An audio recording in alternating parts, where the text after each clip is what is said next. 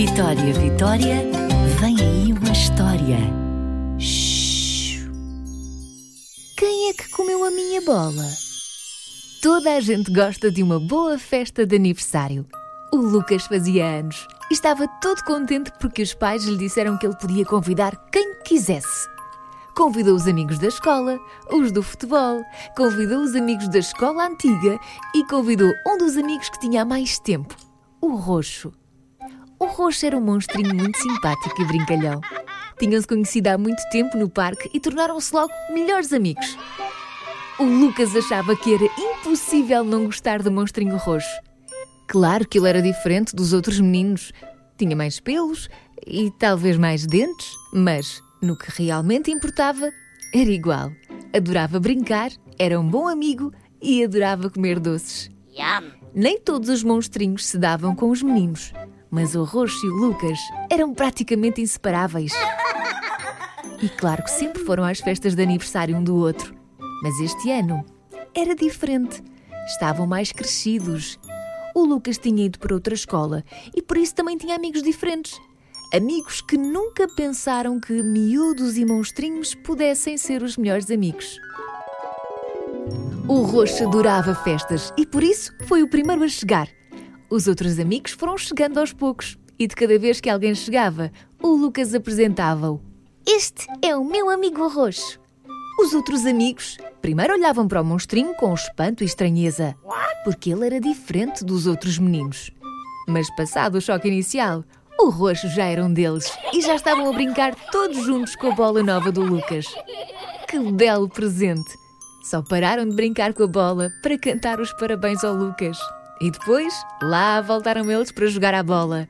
Mas onde é que estava a bola? Oh, a bola nova do Lucas não estava em lado nenhum. Há cinco minutos estava ali e de repente já não estava. Oh, tinha desaparecido. Oh, não. O Lucas já estava triste. Era a bola nova. E perguntou, quem é que levou a minha bola? Os amigos olharam uns para os outros. E depois para o Roxo, que tinha aparecido ali todo contente com uma barriguinha bem redondinha. Se calhar devias perguntar quem comeu a tua bola, disse um dos meninos. Já olhaste bem para a barriga do Roxo? O Roxo nunca faria isso, disse o Lucas. Mas os outros meninos não acreditavam nisso. Só podia ter sido ele. Era o único que era diferente. Tinha mais pelos, mais dentes, era roxo e tinha uma barriga estranhamente redondinha. O Roxo não estava a perceber nada. Mas o que é que se estava a passar? Estava toda a gente a olhar para ele e a acusá-lo de uma coisa que ele não tinha feito. Oh, de repente aquela festa já não estava a ser tão divertida. Ele só queria ir para casa. Mas nisto, chega a mãe do Lucas e trazia na mão a bola nova do Lucas. Estavam à procura disto? Estavam, pois. E agora também estavam espantados e com alguma vergonha por terem culpado o Roxo por ter comido a bola. Nunca pensaram que aquela barriguinha estava só redonda por causa da quantidade de bolos que ele tinha comido. E afinal, tinha sido o cão do Lucas. Enquanto eles estavam a cantar os parabéns, decidiu brincar um bocadinho com a bola e ela tinha ido parar debaixo de um arbusto. Desculpa, Roxo, disseram em coro. Não faz mal, respondeu o monstrinho. Depois fez um sorriso gigante e disse, agora podemos voltar a brincar? E foram. O Roxo era um monstrinho. Só era diferente por fora.